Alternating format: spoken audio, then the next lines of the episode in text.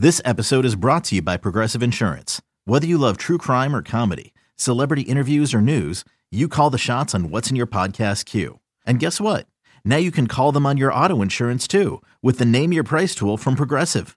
It works just the way it sounds. You tell Progressive how much you want to pay for car insurance, and they'll show you coverage options that fit your budget. Get your quote today at progressive.com to join the over 28 million drivers who trust Progressive. Progressive Casualty Insurance Company and Affiliates. Price and coverage match limited by state law.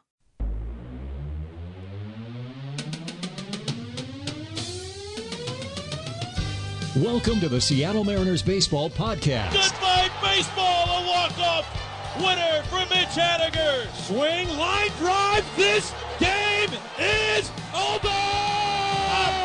A goodbye, baseball. Mitch Haniger ties it up here in the bottom of the ninth inning. Now, here's your host, Gary Hill. And it's time again for the Seattle Mariners Baseball Podcast. Thanks for being here once again. Mariners lose to the Cubs last night. We'll talk about that in a few minutes. We have a lot to get to in this one. Aaron Goldsmith is here. We got to, well, a couple of your questions. Not enough. We just yapped and yapped and yapped. But that comes up in a few minutes. Hopefully you'll enjoy that. Braden Bishop, his first career start in Mariners uniform. And Shannon Drayer had a really great conversation with Braden in spring training. We're going to play some of that that I think you'll enjoy. Mariners and the Cubs game one of a very brief two game series before starting a long road trip Cleveland, New York, and Boston. Really good game last night, but didn't end up going in the Mariners' favor. You know, back and forth game. Chicago scores the first couple of runs, one in the first, one in the fourth. Felix, though, pretty good in the start. And then the Mariners, with some help, they put a three spot on the board in the fourth inning, and right in the middle of that was Braden Bishop. And the lefty's one-two pitch, swinging a ground ball, third base line, backhanded off the glove of Bote. Can't pick it up the brawl, rolling up the third base line toward home. Here comes Beckham on to score, and the game is tied at two to two. Tied at two to two, Mariners would take a three to two lead. But then a home run would change that. Chicago and the tug of war would take it back. But then Edwin and Encarnacion would go yard in the seventh to give the Mariners the lead. The 2 2 from Kintzler. Swing on, driven deep to left. There it goes, baby. Give that parrot a ride. Home run, Edwin and Encarnacion. 5 4 Mariners here in the seventh. And meanwhile, Felix gives the Mariners six innings in this one. And for the second start in a row, he would fan eight. Here's a one two pitch. Fastball outside corner. Strike three called. Inning over. Eighth strikeout in the ball game. The one, two, three, six. So Felix, six innings, four runs, eight Ks, just one walk, a couple of homers. Rosscup would come on. He would pitch two thirds of an inning. And then the rookie, Brandon Brennan, called on to get the Mariners through the eighth, but Kyle Schwarber would hit a monster home run. The 1 0 pitch, swing, and a well hit ball deep to right field. Way out of here. Goodbye baseball into the patio of the Hit It Here Cafe. Kyle Schwarber with a long two run home run, and the Cubs now lead 6 to 5 here in the top of the eighth. Meanwhile, the Mariners would have a chance in the ninth facing Steve Cishek, who, you know, think back to the last time the Mariners faced the Cubs. It was at Wrigley Field on Sunday Night Baseball. And it was actually Cishek pitching for the Mariners that the Cubs came back against, and the Cubs would win that ball game, a thriller at Wrigley. So the Mariners, a few years later, trying to verse those roles, trying to come back and get a win against Cishek, working for the Cubs. They had a chance with a couple runners on. Cishek in the ball game trying to close it because their closer was down. But the Mariners could not get it done. Cishek gets the strikeout to end the ball game. And the 3 2 on the way to Bruce, and it's strike three called on the inside corner. And the ball game is over. The Cubs hang on and win it by a score of 6 to 5 tonight. And they take game one of the brief two game series. Tough one for the Mariners. They lose six to five, and now we'll try and bounce back today. 340 first pitch. Jon Lester Tacoma kid, will go for Chicago. Marco Gonzalez will go for the Mariners. So, really good matchup today at T Mobile Park before an off day and then the long, long road trip. Let's hear from the skipper. here, Scott Servais. Got a lot of things right tonight. I just didn't quite get it over the hump there at the end.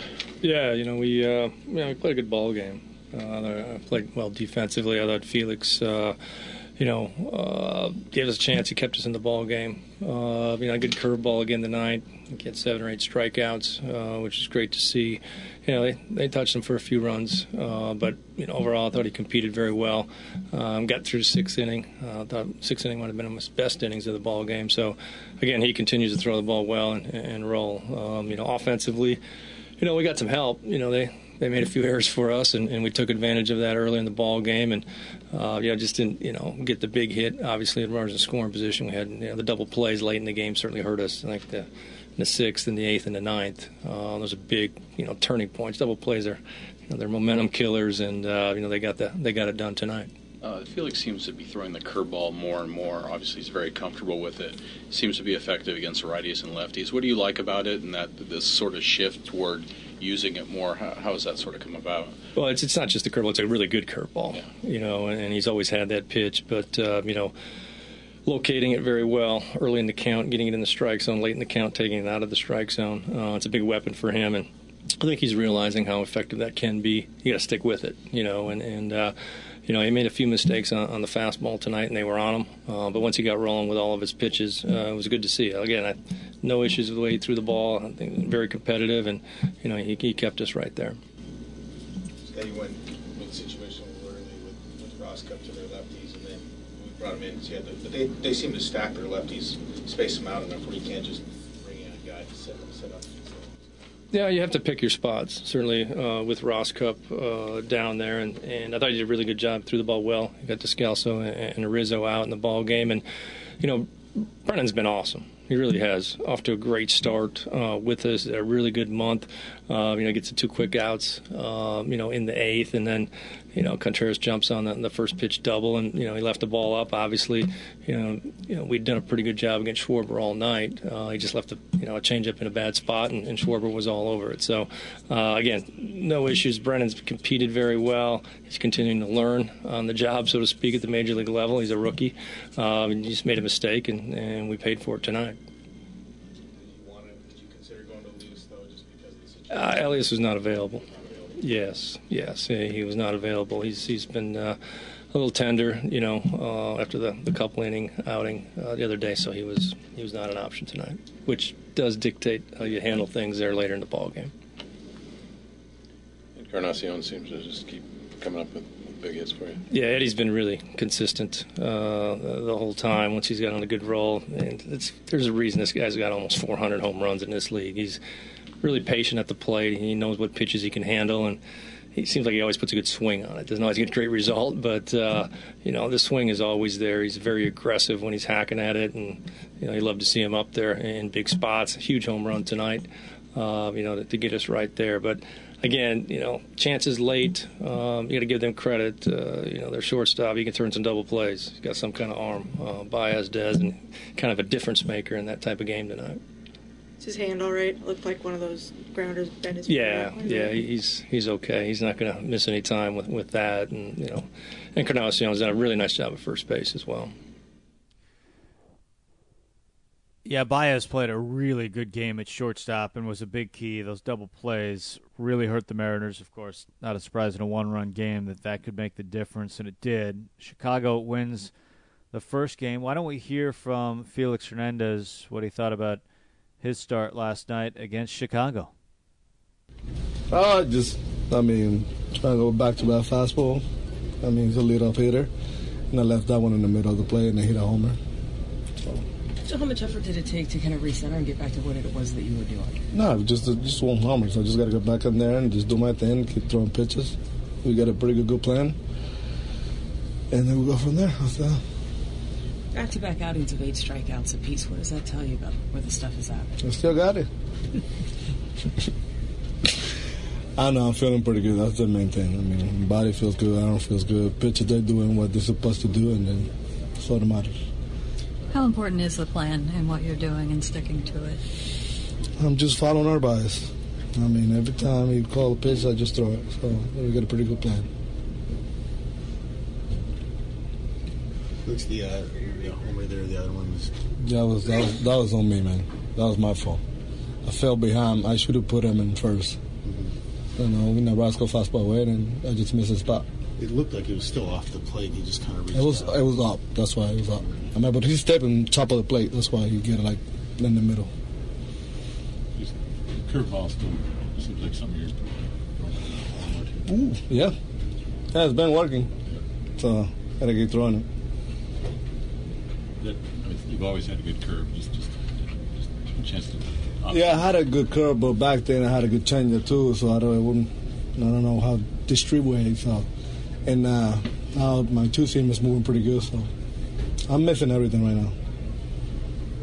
How much of that is you versus what Narvaez is calling? I know that he's calling it and you're following along, but how much conversation do you have with him before the game about that? Well, we talk a lot. We talk pretty good. So, you know, the game plan. I follow him. He follow me sometimes. We talk in the dugout. So, What kind of a challenge is it facing a lineup like this? You don't see them, but you know that is a good lineup over on the other side, and they're they can be patient too. yeah, I mean, if you throw stride, you can get those guys out. So it was fun. I mean, facing the Cubs, so you got pretty good lineup. So it was fun. Felix, is there, is there something about your curveball now that's working better for you that you've developed at all or anything, is it just you throwing Just, I'll just keep trying it. That's all. There was Felix after a, a solid start against Chicago last night. So Mariners will try and bounce back today, 340 against Chicago. Marco Gonzalez on the mound will take the ball for the Mariners in game two of the brief series. Right now, Braden Bishop got his first major league start in Mariners uniform. Let's hear from the Mariners center fielder. Braden Bishop up with the big club and in the lineup tonight. He's an interesting player in that since being selected by the Mariners in the third round of the 2015 draft, he's changed his offensive profile significantly, upping his power numbers while maintaining his on base percentage. Earlier this year, I caught up with him to learn a little bit more about that process, which he himself initiated. I think the biggest thing that changed my career was becoming extremely open-minded. Um, you know, I, you know, I'm, you're obviously going to get labeled, especially coming out of the draft. You know, I was labeled as a compact hitter, and, you know, a glove first baseball player, which I take a ton of pride in. You know, I really take pride in my defense, uh, but I knew that the my area to grow at the plate was more exciting than the label that I can't hit. Um, and so, you know, I went to very far lengths to try and learn and become a student, you know, at the plate. And I think it started. I think I at first I knew more than I could do, and then as I started to kind of learn who I was um, as an athlete, kind of learn my limitations, I kind of got to piece together this philosophy on my own um, that I knew worked for me. And, you know, it's really been nice to kind of see the evolution and progression of my swing and, you know, where it's going. Um, I still know there's a ton, you know, out there that I need to improve on. You know, I think I'll always be that way, but I think just the evolution of the swing and kind of how it's coming together for me uh, excites me. What kind of opened your eyes to, yeah, you know what, I can do more. I've got a good base here, but I can do more offensively. Um, you know, I think just kind of knowing who I was as an athlete, growing up, um, being able to play multiple sports at a relatively high level, um, I knew that that I could move, and I know that in order to hit, you have to be able to move. So, um, you know, it's something that I'd obviously keep building on, but I never want to lose sight of the athleticism, you know, in the swing. You knew biomechanics before biomechanics were such a thing. Yeah, like. honestly, you know, I kind of that's kind of it was in uh, 2015 was when I kind of like took this deep dive into the abyss of you know biomechanics and hitting and I read Ted Williams' book and you know I was just really curious at you know why I was being why I had heard certain things growing up, but then when I watched with my eyes, I saw different things, Mhm. and so that just made me very curious. Like, okay, so what are the best doing the opposite of what I'm hearing growing up? Mm-hmm. And so then that's when I started kind of piece together like, very slowly, like, okay, this is what the best guys are doing. And then as data and analytics started getting incorporated, I realized, mm-hmm. wow, you know, I saw this with my eyes, and now the analytics are backing it up. So, uh, yeah, it's just been a weird evolution of the swing. It's like, hey guys, Yeah, this is good stuff. Yeah, seriously, seriously. Uh, so you did most of it on your own to start. Um, yeah, you know, I think I had a couple really good baseball minds when I started doing this. Uh, Jake Lamb from the Diamondbacks was one of them because we knew there was more, um, and so I think that's why we both kind of just dove in and tried to figure out, you know, why are we seeing different things, and you know, you could, and more so him because he was at the big leagues, at, he was in the big leagues at the time. So you're seeing him do it against elite pitching, and it's like, this is this works. You know, like this is sustainable, and you can do it over a long period of time. Did you guys work with anyone, or is it more outside of organizations, or has it been more organizational for you? Well, when we started, it was just kind of us. Um, you know, it was in the off season of 2015, and then uh, and then once we once I got back to spring training, you know, it was kind of getting incorporated like very slowly. And I think the hitting side's much further behind than the pitching side. Um, but, you know, I'd say from 15 to now, the Mariners and how they've incorporated data and analytics into hitting more on a developmental side rather than a competition side. Mm-hmm. You know, because once the game starts, you know, they're very good about competing. But, you know, when you're in the cage and you're in a controlled environment, you know, and you incorporate these things, like you see huge jumps in guys' development. And I think they've done a really, really good job of that. Now we welcome in Hey Goldie. It feels like we haven't done this in a long time. Is this is this considered a crossover podcast now? Oh, Is that well, we haven't done is? this. We haven't done this with headsets on. We've done this via text message That's and true. on the airplane many times. right. Which I blame you. For, I blame you for not recording and Fortunately, any of that. well, it's probably best that we don't record the most of our, most of our conversations. So is this a crossover? You know, like an '80s sitcom thing where crossover shows? Is this a wheelhouse Mariners Pod mashup? Or are you just I- you? Are you I- just visiting? I mean, you you are uh, you are infringing on trademark by saying wheelhouse on this. that's right. Uh, but no, I, I I'll accept that. Or do we yeah. need Jerry to be here too to make this well, let's face really? it. Let's face it. I'm five percent. You know, my favorite part of, of the wheelhouse, and I I mean, like, I hope this doesn't come across the wrong way because I mean this in the best possible way because this is what makes the podcast really good. Is that when when you see the waveform, like it's going on your computer right now in Audition or whatever audio editing platform, when you see the waveform and you see Jerry's waveform and then you see my waveform, right? And then you see mine that goes for like five seconds, Uh-huh. and then you see Jerry's that goes for like five minutes, and then Yeah. Aaron's for, for nine seconds, and then Jerry's for four minutes. But see, that's why it's a good podcast because it's a lot of Jerry, right, Yeah. and minimal Aaron. And I think that makes for a very successful recipe. It's like my favorite interview you've ever done. you know which one I'm talking about, right? Vin Scully, your greatest interview ever. I said 12 words. yeah. It's like a six minute interview. And it is. It is fabulous. We replay it every year because it's amazing. And I would like to think you were just efficient in your word choice. Well, as you and I, on a serious note, often say, the best interviews happen when you get to the point in the most economical fashion. Yeah. When asking the questions, and uh, I would say I did that with Mr. Scully, and I try to do that with Jerry. Okay, that's great. So I said we'd get to some questions later, but there was a couple of questions that were along these lines, so I'm just going to kind of mash it together, and we'll get to a question right away because this is great. What was the favorite interview you've ever done? Well, Vin does come to mind. Yeah, how I'm can s- it not? Yeah, that was incredible. Especially the circumstances on Jackie Robinson Day. That's the Vin thing. Scully, was- I mean, the whole thing. It was on Jackie Robinson Day at Dodger Stadium. So That's incredible.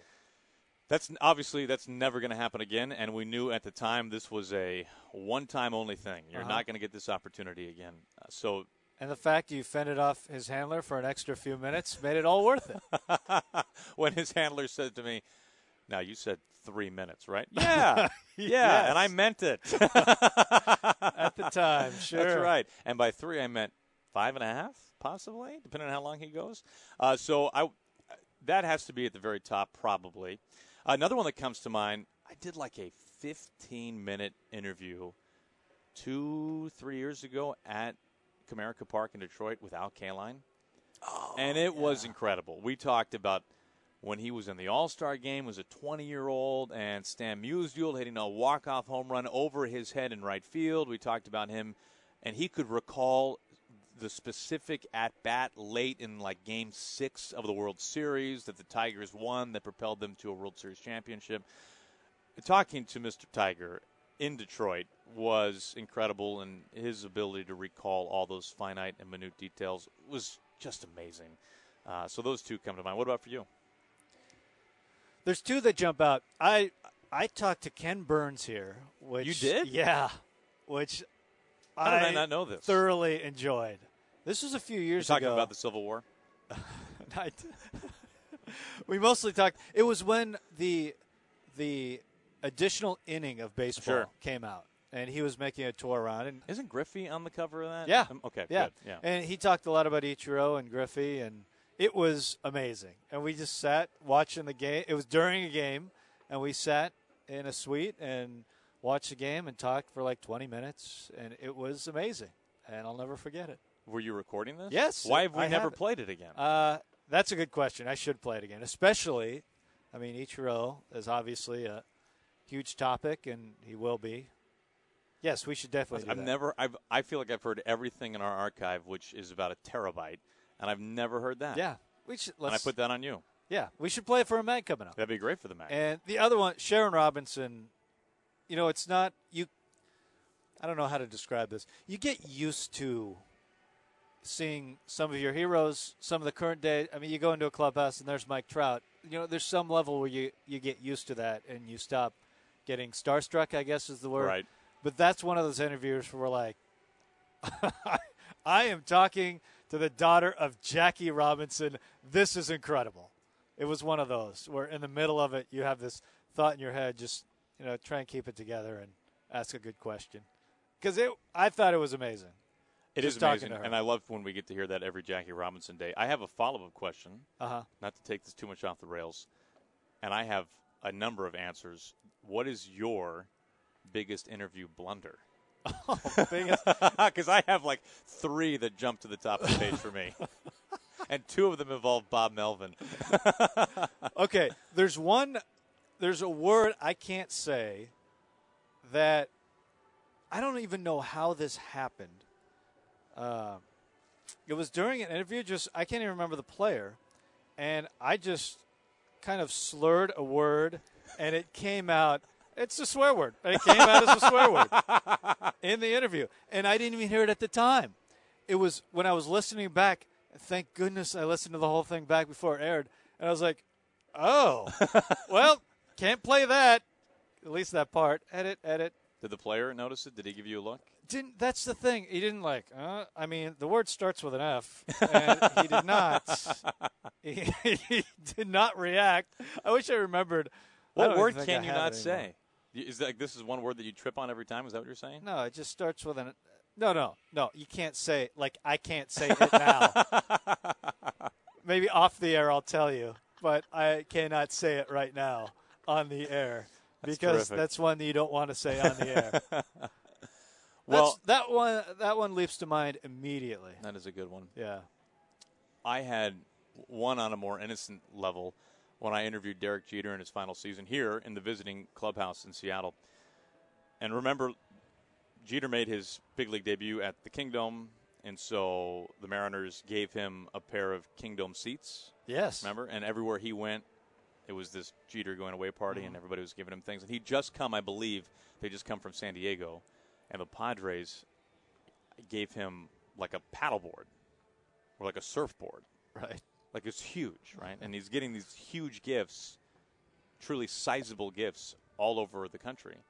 And when I interviewed him, I remember looking right into those piercing blue eyes of his, and I said, Derek, well, now you've got a pair of Kingdome seats, uh, the surfboard from San Diego. You're getting these gifts from every team in baseball. Do you even have room for all this? And he just stared at me and said, Yeah, I've got room. as soon as I asked him, I was like, Ah, that's a bad question. And then the other one, That's the two that involved Bob Melvin, uh, one was terrible. When I, I was sorting statistics, I was sorting like ERA by team, and I sorted it the wrong way. So instead of like ascending, it was descending. You know what I mean? Yeah, yeah. And so I had the A's as like Oh. 14th in the league as opposed to second in the league. And I can't believe I was this haphazard about it. I was like, oh, yeah, that makes sense. Yeah, they're in first place with a 14th ERA. And so I interviewed Bob Melvin, and I can't believe I did this. One of my questions was essentially, Bob, it's pretty remarkable. You are oh no, you're 14th in, in the league in, in earned run average, and yet A's are five games ahead of uh, the Mariners for first place. How do you explain that? And he just gave me this look, and he said, th- he said this in the interview. Uh, I think you should double check that. Ah, yeah, yeah, I should. I should sort the right way. Do you have a second? I'll double check right now. That'd be great. And it was uh, that same year, I think, where I interviewed Bob, and everything was going fine until they practiced the anthem. Uh-huh. Like this 80-piece band practiced the anthem in the background, and I, in, in the middle of Bob's answer, and I said, I just had to cut. Bob, I can't. We, we can't. I can't play this. We're gonna get calls and emails to the radio station. They're gonna think we're disrespecting. We can't do it in the anthem. And I said, you want to just, you want to just bang this? You want to just walk away? I'll wait. I was really Oh. hoping he'd say, He I'll walk away. And so Uh-huh. we just stood there looking at each other for like 90 seconds. And then we started from the top again. It was terrible. I haven't interviewed Bob in a while. Yeah, I yeah. Bob has not been on our airways in some time. Sorry to take us off the rails. No, that's bit. fantastic. I, I think that's exactly what they were driving for. Except we went opposite. Our lowlights Which is better. Our lowlights are far Are more so memorable. much better. Yeah, Yeah. than our highlights. Okay, here's another one. Let's get to another question. This is from Zach Gonzalez, one of the great podcast listeners. This is a great one. Uh, what is your favorite interleague stadium? I think this is a great question. That is a great question. I would my my immediate knee jerk would be Busch Stadium. It's Yes. my hometown ballpark. Sure. I have a pair of seats of Old Busch Stadium and my home in Kirkland, and so I have you know, obviously great sentimental feel towards Busch Stadium. So if you take like the heartstrings away from it and you don't go chalk with that, I would I would say Wrigley because Wrigley is it's almost one. I mean, it is one of a kind. I prefer. I'm a Fenway guy over a Wrigley guy. If you want to talk two oldest ballparks, uh, but Wrigley, every time you go there, it's going to be sold out. It feels like an event. It's amazing, and if you can go there in the summer when the ivy is is on the brick, and it's just it's just different, man. So Wrigley, what about you? This will be my first Wrigley trip this summer. So, I mean, I have not been to every National League park, so it's it's tougher for me to answer. Milwaukee will be my first time Oh, this yeah? year. Uh, Wrigley will be my first time. Pittsburgh will be my first time this year. There's a couple in the East I need to knock out. So I don't know if it's fair for me Is there a of question. the NL parks you have been to? Is there one that is your favorite so far? You know what's funny is I really like San Diego. Oh yeah, I mean San Diego. I think it's really good, and I, I it never feels like San Diego gets talked about a lot. Petco gets talked about a lot, but I really like it, and I like the the Western Union building in left field. I really like the color scheme, the grass kind of. Uh, just people get it feels so San Diego where you can just sit in the grass in the sun and watch a game, which I enjoy. I think it's a very underrated park. I would say uh, Petco and T-Mobile. You could put up as two of the most underrated ballparks I agree in with the that. country. Yeah. Although I will say you do see T-Mobile on a lot of top when l- those kind of lists are made. T-Mobile's usually Well, I'll there. tell you the list that it always makes is opposing broadcasters. That- Everybody loves coming here. That is without fail. And we hear them say it on the air, but believe me, uh, broadcasters, when you talk to off the air, they don't tell you that. they, they don't go around saying Cleveland's their favorite place or Right. whatever. They they're usually very Why you gotta- honest why to us gotta hate on everything. Cleveland like I'm not. I'm just saying it's just not something you hear very often. But you do hear Seattle. You do all the time. I would say almost every broadcaster in our division has said to one of us at some point that this is their favorite ballpark. Favorite ballpark and one of the favorite cities to visit, and the stories of what people do is fantastic. I, I think about it all the time, especially on a day like this, as we're recording Yeah. this. The sky is crystal blue, and the temperatures are feels like it's almost seventy degrees outside.